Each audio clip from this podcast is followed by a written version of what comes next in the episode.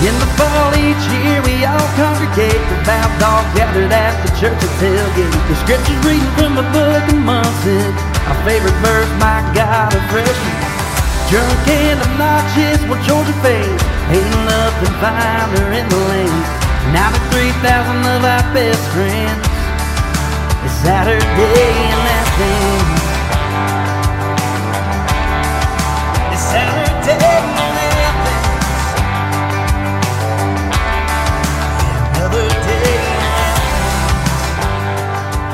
Welcome to the Saturday in Athens podcast. I'm Herschel Gurley here as always with my co-host, Boss Dog. Boss, bark at the people. Welcome back, everyone. We finally had something to cheer about. Little exciting game on Saturday. Gonna break that down and talk about JT's first start.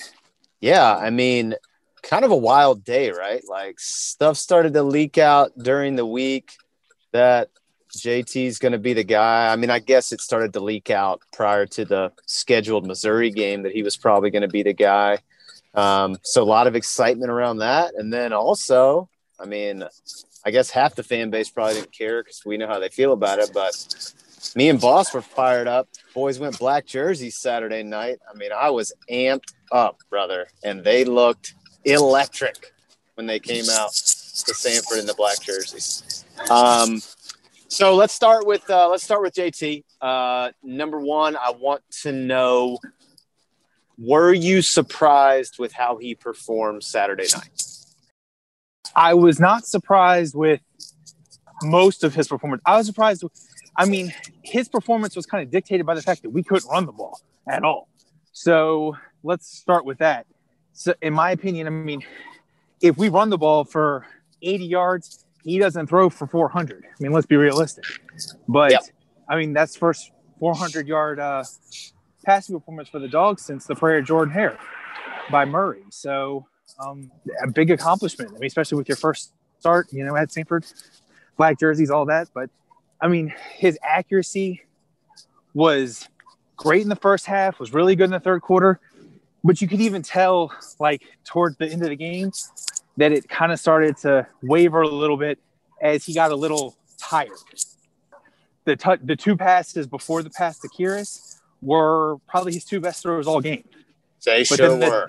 But then his touchdown to Kearis was not a very good throw. He probably underthrew him by about two yards. Kearis made a great adjustment on the on the play to for the touchdown. He, I mean, Kearis had had him beat by what three yards.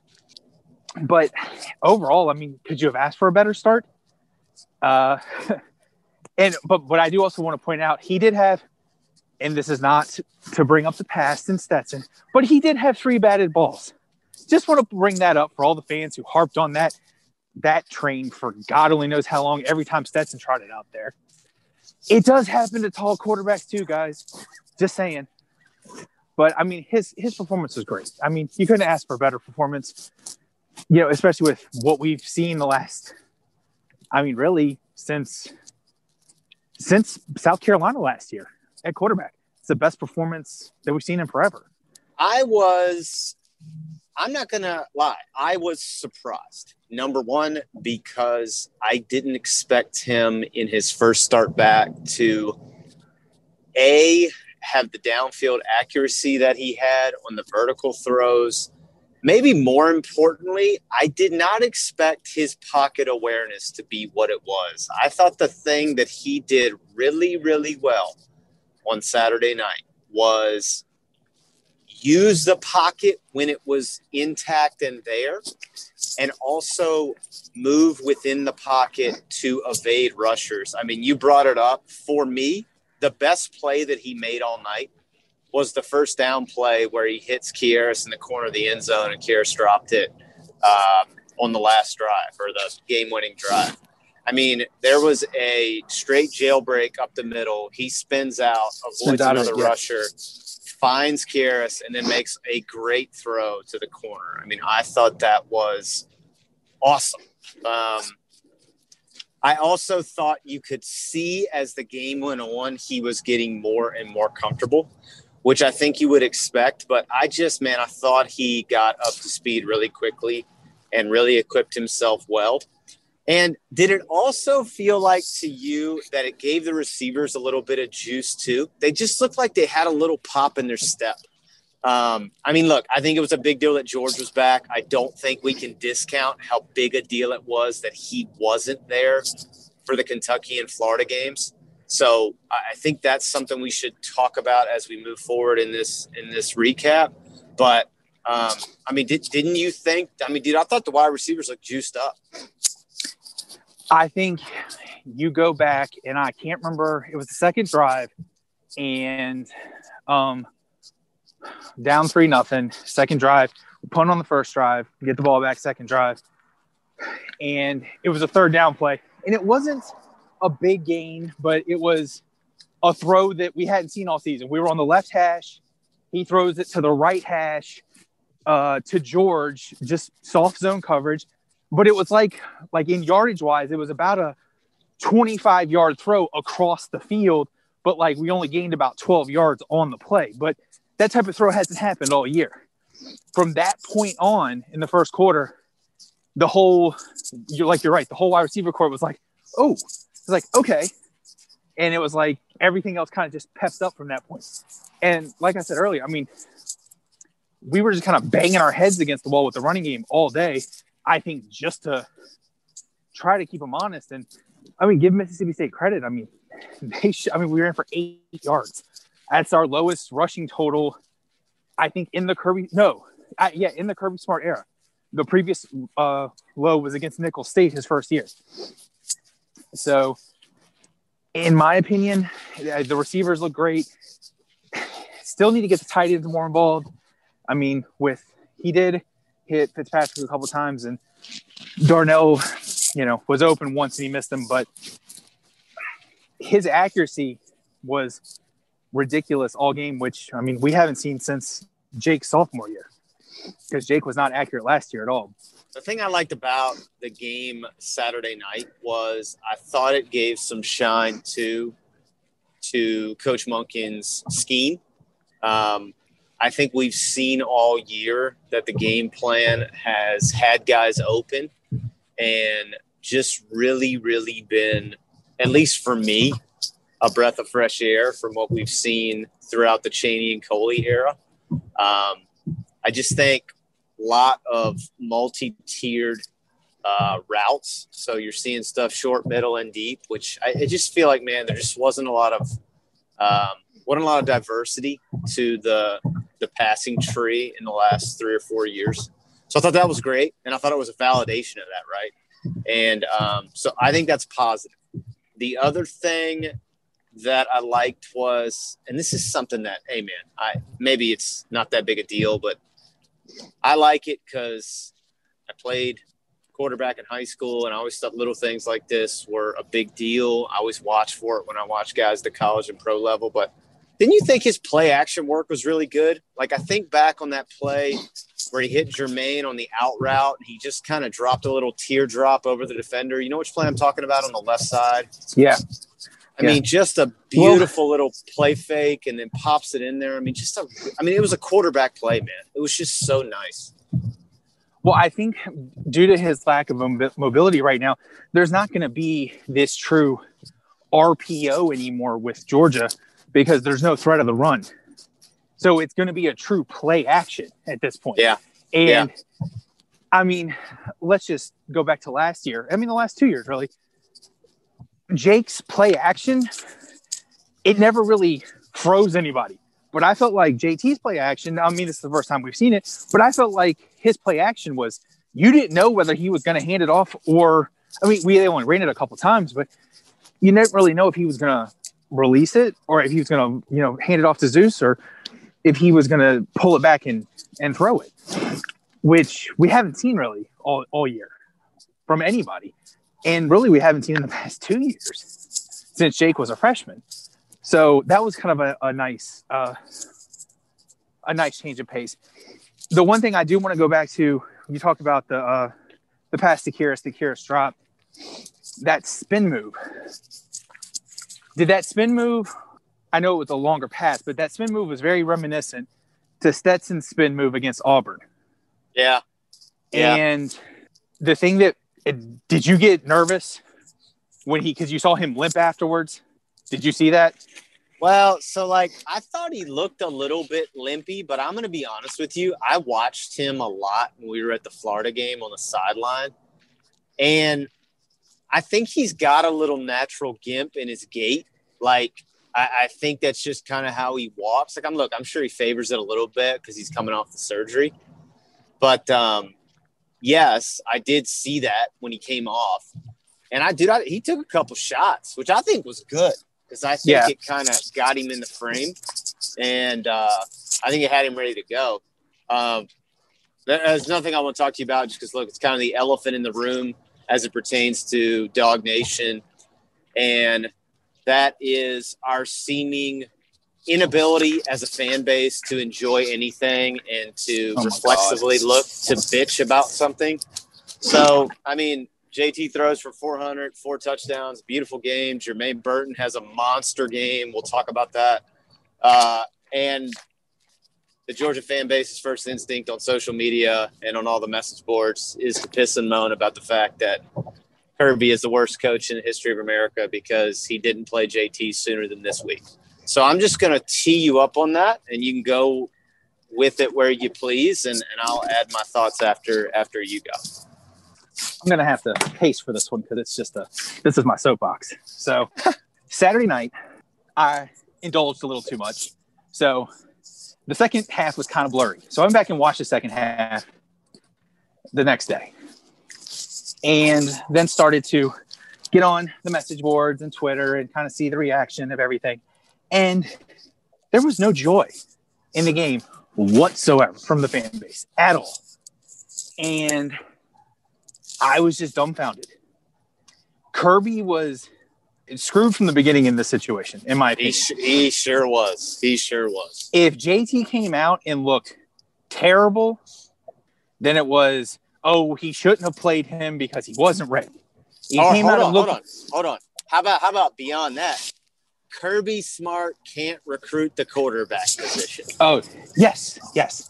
Mind you, he's a grad transfer, so Right. but that's neither here nor there. So then if he comes out and looks like he did, he should have played him sooner. He should have Right. played him sooner. He should have played him for Florida. How in 13 days is he magically healthy now? Right. And I have this is not something I've read. This is not something that I've gleaned from insight from anyone. This is strictly my opinion.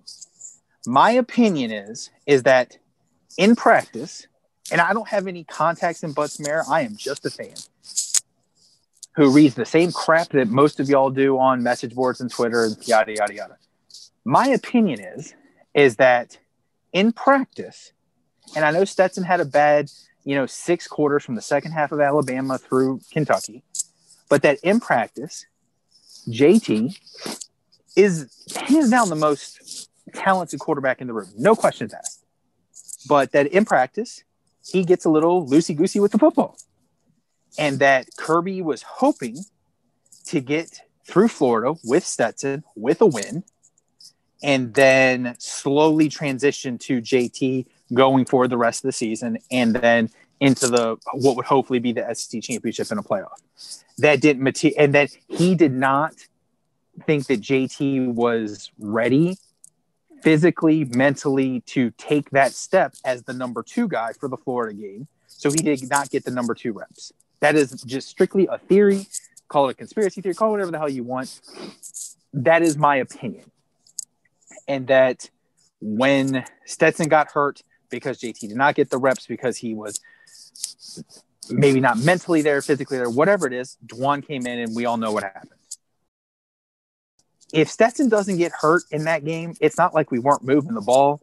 And I'm not saying we would have won, but it sure hell would have been a whole hell of a lot closer. Just saying. And then who knows how this conversation Yeah, is going. I yeah. So let's let, let's let me start with the Florida thing because I think this is interesting and we haven't really fleshed this out a bunch. So I, I do want to talk about that. So I think in his heart of hearts, Kirby believed that he could play Stetson and they could do just enough to beat Florida. I I wholeheartedly believe that. And look, man, I, I think there's a lot of revisionist history on this thing. Homie, he got lit up. I'm talking old school ESPN countdown, jacked up on that play to Marcus, the touchdown pass, right? Like, dude, and that was, dude, he looked fine. Like, he looked just fine operating in the offense, and they're up 14 nothing. And dude, he just he wasn't the same. He couldn't throw the football. And you can't run an offense if your quarterback can't throw the football. And so I would be very interested to see how that game turns out if Stetson's shoulder isn't juiced up and he actually gets to play the rest of the game healthy. Because I still think he would have done enough for them to win. I mean, they were essentially dead in the water after he went out. So that is what it is. That that's one piece of that. Second piece of that is, I, I mean, he said it. I don't know how many times he can say it. JT was running the scout team. So, like, are you gonna just pull the trigger and have the kid come in and play against Florida with no reps from practice? I think this is the other thing the fan base has all jumbled in their head. It's like they have unlimited practice time, and so JT gets equal work with the first team as the other quarterback does. That's not how it works. Like you rep with your first team guy, he gets hands down the most reps. Second team guy takes some reps, and the dude, third team guy's not taking reps. Like, just not how it works. And I think to your point, I think the coaching staff was just evaluating. Like, this is how he looks in practice. We all know, everybody knows Kirby does not want the quarterback to turn the football over, right? Like that's the end all be all with his evaluation of the quarterback position. So, dude, if JT's flinging it and getting picked off left and right, he probably didn't feel comfortable with it. So, look, man, I, I'm not mad about it one bit. And I just, I get so frustrated with the fan base, like constantly looking to be like, woe is me. Oh, we're just to be bluer than dick about this whole thing. Like, I mean, guys, can, can we look on the bright side for once? Like it just drives me insane. And the other thing is, and thank God he came out and this became public knowledge. But did you see the interview that JT's dad gave where with dog, I guess it was with Dog Nation, where yeah. he came out and made comments about it and said, We are so grateful with how Georgia and the coaching staff handled JT. We're so thankful somebody's looking out for the health of our child and all these things. And like, hey homie that's enough for me like if that's I what agree. if that's what his parents are saying then hey hey guys maybe he wasn't ready. And like i think everybody jumped all over the jt post game comment. It was a coach's decision. I wanted to play. Look homie if you ever played competitive athletics of course you as the athlete were ready to play in your brain. I mean homie that's always how it is. Did you ever play on a team where you didn't think you should be starting and be playing, regardless of how never. how capable you were physically? Like that comment meant nothing to me. Like shocking. That's what he said. Of course, that's what he said. Thank God he said that. If he if he didn't say that, I wouldn't have thought he was the competitor that he is. Right. So and also that they didn't they didn't take the re- that's of course the beginning of the, the quote and then he also talks about how much he's progressed since the beginning of the season, how much stronger his knee has gotten. They completely yeah. gloss out that part. They they pick and choose. The media is the Georgia media is its own worst enemy when it comes to this because it's like they oh, feed yeah. into it. It's like clickbait. Drives oh, me nuts. Yeah. And oh, I don't know if you saw the article today, which I did not read the article, but the title was enough to make me want to vomit. I think it was on SDS. Um, I could be wrong, but oh, I, saw I, saw it. it pop- I saw it. Kirby Smart owes the Georgia fan base an apology. I was I saw yeah. the title and I just scrolled past. It. I was like, you got to be kidding. I, he doesn't I owe us it. jack crap. He doesn't owe us anything. Nah, dude, at all. Look, man. Yeah, that I like laughed out loud. I mean, look, dude, that's that's that's a website trying to title something to get some clicks and hey, look, more power to him, whatever. But I mean, that's ridiculous, right? Kirby don't owe nobody nothing. I was glad, man. You know, the one pull quote they got from him at the end was I think finally he just got irritated. He's like, look, guys, I've been coaching football 25 years. Like, I, I'm okay with the decisions that I'm making. And I was glad he said that, homie, because, like, that's real. I mean, they're paying him what they're paying him for a reason. And I feel real good about the state of the program with him at the at the head. So, like, uh, to your point, man, he was damned if he did, damned if he didn't with with Saturday night. Like, JT comes out and does what he does. Everybody pisses and moans. Oh my God, I can't believe Kirby Smart didn't play him before Saturday night. If if JT comes out and plays like shit, fan base goes, well, Kirby can't get anybody good in the quarterback room. So I mean, like, I, it, dude, it's just it's so stupid. Why why can't people just go, hey man, this is awesome. We got a kid that looks great. Let's build off this. Let's touch too on something that I do think significant. I think we should talk about it. Number one, at full strength, that Mississippi knees at. They're having a good year. The third ranked in the SEC before Saturday night's game. All right, big time asterisks on that though. Homie, they didn't even have 53 scholarship players Saturday night. So that did give me a little bit of pause. I mean, look, everybody says, oh, this is the best game Mississippi State's played all year. Mike Leach made comments to that effect post game, proudest I've been of our team all year. But, brother, they, they weren't playing with nearly a full deck.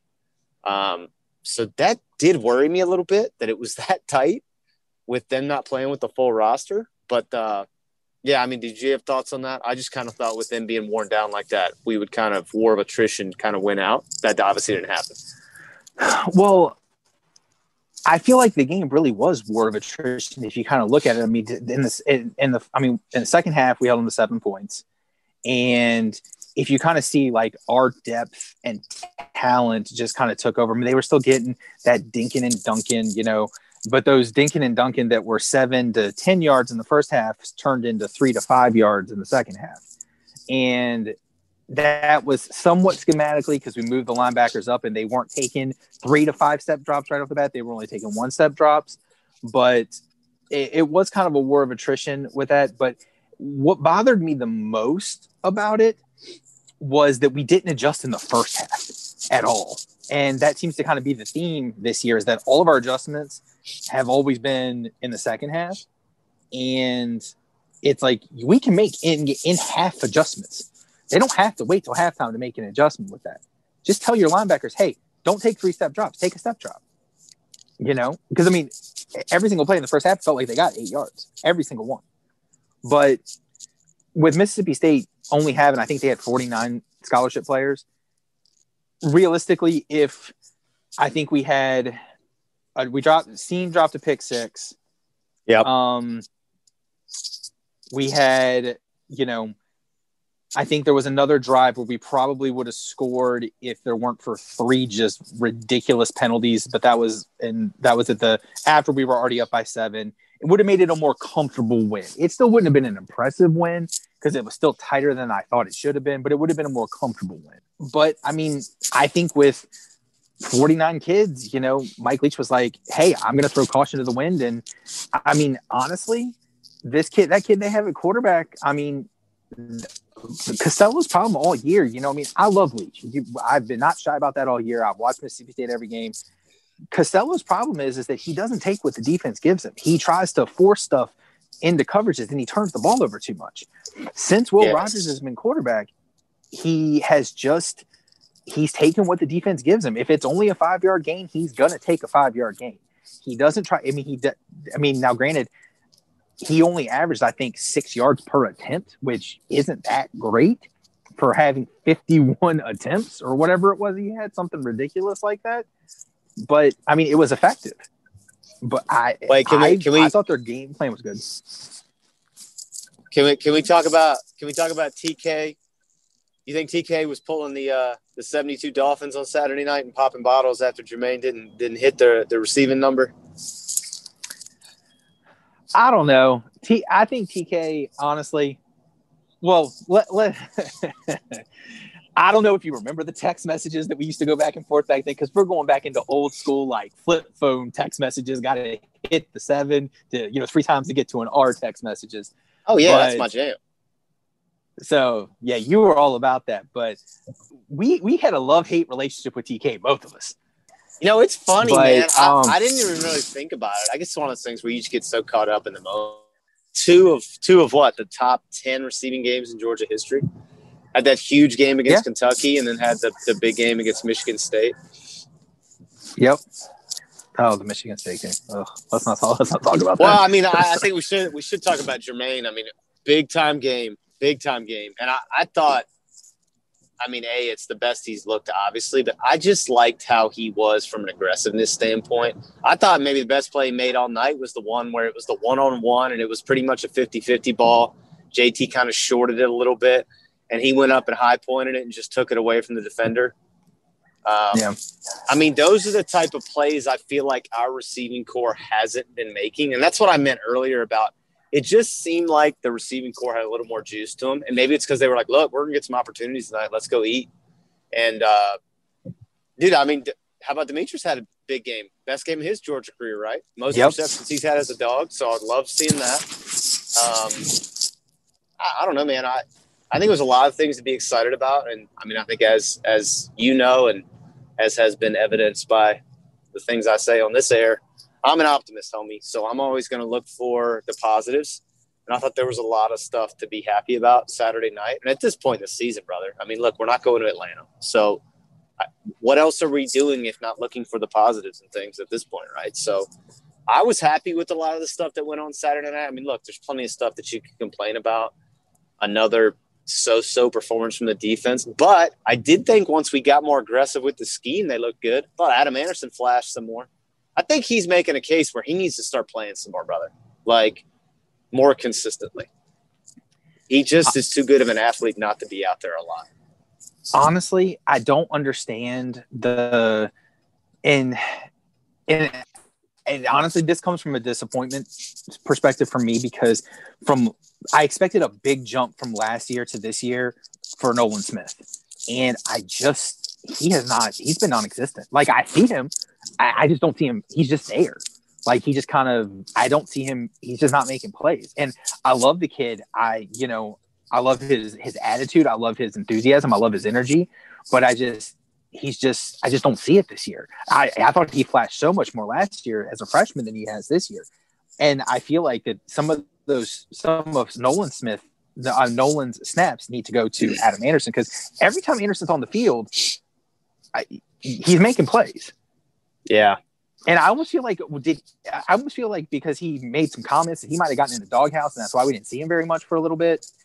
Um, because you know he got on Twitter and, and he didn't really run his mouth, but you know you know how Kirby is when you just keep your mouth shut. So I mean, I'm not saying that's what happened. That's just that, that's again an opinion thing, but let's get. I mean, get him on the field. I mean, I, uh, the one thing that worries me about Anderson is because of his build, he does not hold up very well against the run. He's very Jarvis Jones esque against the run. Um, yeah, I mean that's fair. I just feel like in 2020 SEC, it's not your mama's SEC, right? Like, I, who's no. running the football? I mean, who's running the football? Exactly. We us. I, that's we're we're the team. I almost think that's been one of the shortfalls of us schematically. Like, dude, we're we're built to stop the run, and that's great, right? But who's running the football? I mean, I feel like that's one of those things you just kind of you kind of live with that. You pick your battle, and like, look, we're gonna stop the pass. And if somebody beats us running for 400 yards, so be it. I mean, I feel like the paradigm on that's kind of shifted, right? It used to be the flip of that. We're to stop the run and you got to beat us through the air. And I think everybody would live with that that ain't the world we live in anymore, brother. So I don't know, man. Something's got to shift on that between now and next season because, and look, we talked about this off air, but I do want to talk about this with you. I talked about a little bit with Chris in the preview episode last week, but I know the story of the 2020 season for the fan base is Georgia's quarterback play and the second straight year of a very mediocre offense, right? For me, that has not been the story at all. For me, the story has been our so called dominant defense that we're going to hang our helmet on all season long in the two biggest games of the season almost has half a hundred hung on them both times. I mean, is that not the story? Is that is that not what we should be talking about when we talk about the 2020 Georgia football team? Is that in the two biggest games of the year, the defense essentially came out and laid a big fat egg. Am I wrong in thinking that?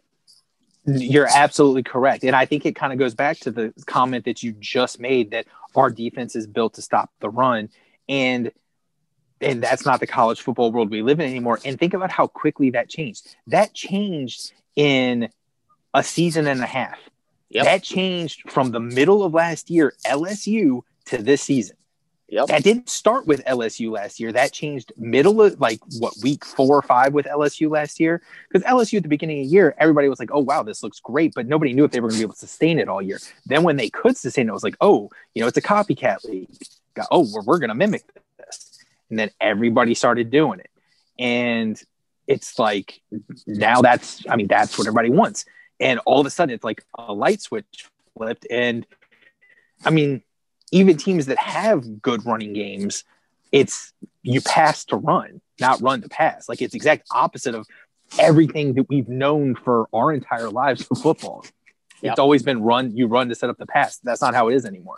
And when you when you build a team to, you know, from you know, Kirby always built the team from the back, and his defensive backs forward. And then for the last couple of recruiting classes, he's always gotten good defensive backs, but he's really focused on the front seven to for that because he's happy with his defensive backs. He just wants to, okay, this guy's leaving. I want to fill in for this guy, you know, kind of like plug in.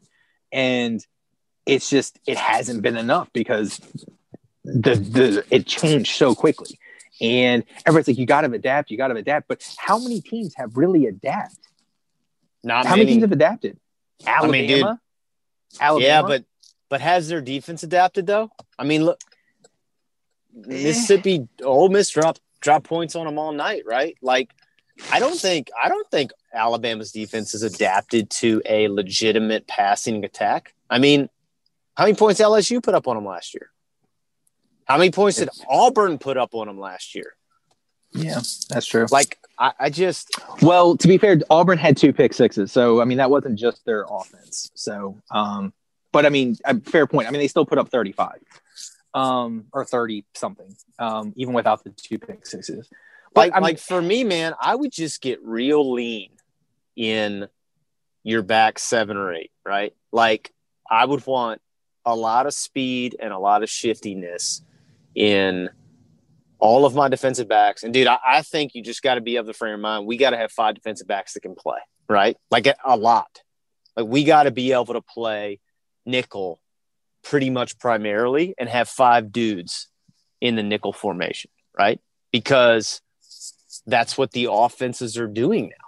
I mean, even a guy like Mark Webb, and I'm not trying to be hard on Mark Webb. I like Mark Webb. He's been loyal to the program. Dude, Mark Webb looks like he's on skates in pass coverage. Like it's every week, man. Like he he he got burnt a bunch against Florida. He got burnt Saturday night. Like and well, he's playing out of position, in my opinion. And honestly, let's be fair, Tyrique is too. Tyrique is not in the nickel defense. Tyrique is not a star. He's just not. At this point in time in his career, Tyrique, I thought Tyrique was going to be play, and I don't mean a star like a great player. I mean play the star position in our defense. So but hold up, hold up, hold up. I got a point on that though. Don't you think Kirby's star position is built as a run first, pass second guy? I mean, it it is. We we it, it was it, it it is, and it's it needs to change. Yes, that that's my premise. I guess is what I'm saying is that yeah, the guys that we are staffing in those positions, they're not the body type and makeup that you have to be in today's game. Like you got to have guys that can pass cover. That's first, and then stop the run. But dude, if you can't, if you are playing the star and you can't follow back in coverage on the wheel, you're you're not in the right position. I mean, that's just how it is. That's the world we live in. I mean, I mean, part of it was health breakdown. I mean, health this year, but I mean, Saturday was the first time that we played realistically played with three true corners on the field at one time. We had DJ oh, Daniel. DJ was uh, back. I did think that Campbell. I thought he had a and Stokes game. on the field at the same time. That's the first yeah. time all year we've had those three on the field at the same time because normally we wouldn't play that. I mean, realistically, most of the year we've been playing with two cornerbacks and three safeties on the field because whoever we've had at the star position is really another safety. Uh, you yeah. know, and it's just with the way the game has changed, that just it doesn't work, unfortunately. I mean, it's just, and I think if you look at our recruiting class this year and the guys we started to recruit you know, in that position. I think Kirby's noticed that. That's what another thing I love about the the hate Kirby crowd. That Kirby doesn't adapt. Kirby's adapted people. It yeah. just it just it doesn't happen overnight. Yeah, I, th- so, I think he's shifting. I, another, that's I, another soapbox. I think there's been a lot of evolution in what he's done, not just from a recruiting perspective. I think even the Monken thing, man, that that's that's way outside of his comfort zone to to run those type of schemes and to do what they did Saturday night. Um, I, am interested to see what it's going to continue to progress like. Because look, man, it, it's there's going to be no real gauge. I don't think till the till the bowl game. South Carolina, capital S stinks. Vanderbilt. I mean, look, I know they played all right against Florida uh, during the sleepy noon start on Saturday, but they also capital S stink. Like, there's going to be no real gauge probably unless we make up the Mizzou game, which I don't know is looking maybe like that's not going to happen. Um, because I think they're at least somewhat of a test um, to kind of see to line up and see what what's going on. But it may be until the bowl game before we see like, okay, what does this look like, and like, is this something that's going to be sustainable? But I think it's a monster story if JT established himself as the entrant starter and is the 2021 starting quarterback, and everybody in the mama knows it. And Brock Vandagriff can just come in and really just apprentice, right? Develop. I think that's a really, yeah, really develop. big deal. So I hope that that's that's what goes out. But uh, well, what else you got, brother? You got anything else this week, or you feel pretty good about everything? Uh, I got one other thing I want to talk about. So JT played great on Saturday, but there's another thing that I saw the fans that you need to calm down just a little bit. There is already talk people freaking out that if he goes nuts the next four games in the bowl game, that he might turn pro. Oh, stop. Okay. It's been it's one game. Calm down just a little bit. I mean, uh, I love this performance, but it's it's one game. I let's no ch- calm down just a little bit. Let's no not chance. anoint him the next, you know, savior. There's no I, chance. I mean, no chance he's going pro. I, I, there would have to be something catastrophic. I mean, I would think the whole coaching staff would have to get fired, or we'd have to get caught up in some scandal or something for that to happen. But homie, there's there's no chance he's going pro. No uh, chance. Yeah, yeah. I mean, for for after a win, the the the way the you know, I mean, like we talked about the fan base, but I mean, the, that when that started coming up, it was just like, oh my god, really? Where did where did this come from? And like, you know, people hear a rumor and they just run with it, and it's just like all over the place. But I will say this: soapbox. But I will say this about him. I've said this multiple times on the podcast before, but if you are a Georgia fan and you have not read Trevor Moawad's book, It Takes What It Takes, you need to go and read it. If for no other reason, to read the chapter that he has on JT Daniels when he worked with him in high school. I think it should make you fired up as a Dogs fan for what we now have at the quarterback position, not just from a physical talent perspective, but the type of kids you're going to have in the film room, type of kids you're going to have from a leadership perspective. Um, love that he came out in the press conference and said, I love the state of Georgia. Fantastic. All about that. Um, I just think it's a really good fit. And I hope he stays healthy and I hope he continues to progress because I think it could be a really, really beautiful marriage between the left coast in the East Coast. So I'm I'm here for it, brother. Well, um, we'll get a preview episode up here shortly. I guess maybe in a couple days. And um, yeah, man, everybody get ready for Turkey Day. I'm gonna eat my face off, get myself ready. How weird is yep. it that there's that there's no Georgia Georgia Tech game this weekend? Man, I I'm having a hard time with it to be honest. Like, you know, I know that not that Georgia Tech's very good, but I almost hope, not that I want us to collapse at the end of the season, but I would almost hope that Georgia Tech finds a way to get into a you know better bowl, and that we could find a way to have a Georgia Georgia Tech bowl at the end of the season, just just for the rivalry aspect of it, because this just feels weird. This it, just doesn't feel right, and we're also not even, playing them in basketball. Yeah, it just doesn't even but feel like I don't understand. I don't even feel like Thanksgiving because they're not playing. Like it just feels weird, man. This has been a weird year. I'm ready for know, this year to be over. I know it would I know it would be a noon kick and it'd be a, you know, a probably a, you know, a boring game, but it just, it doesn't feel right when you don't play Georgia Tech. It just, it just, it's not a season. It just, it feels, it's like everything else this year just feels weird. So yeah, just yeah, get us to 2021 and hope for things to somewhat go back to normal. But no, you know, everybody just calm down, relax, enjoy the rest of the season because, like we talked about a couple weeks ago, we weren't even supposed to have this year. So any football is good football, in my opinion, win or lose. Same, brother. Well, we got a we got another one against South Carolina this weekend. I'm gonna be in the house with two of my kids and Uncle Chris. Uh, I hope they blow the doors off the chickens. Yeah, Yeah. that's where I'm at. The fighting, but the fighting Bobos, the fighting Bobos. That's I feel so it, bad brother. for Mike. well. We'll holler at y'all later in the week on the on the South Carolina game, and in the meantime, go dogs, sic 'em. Go dogs. George is better now.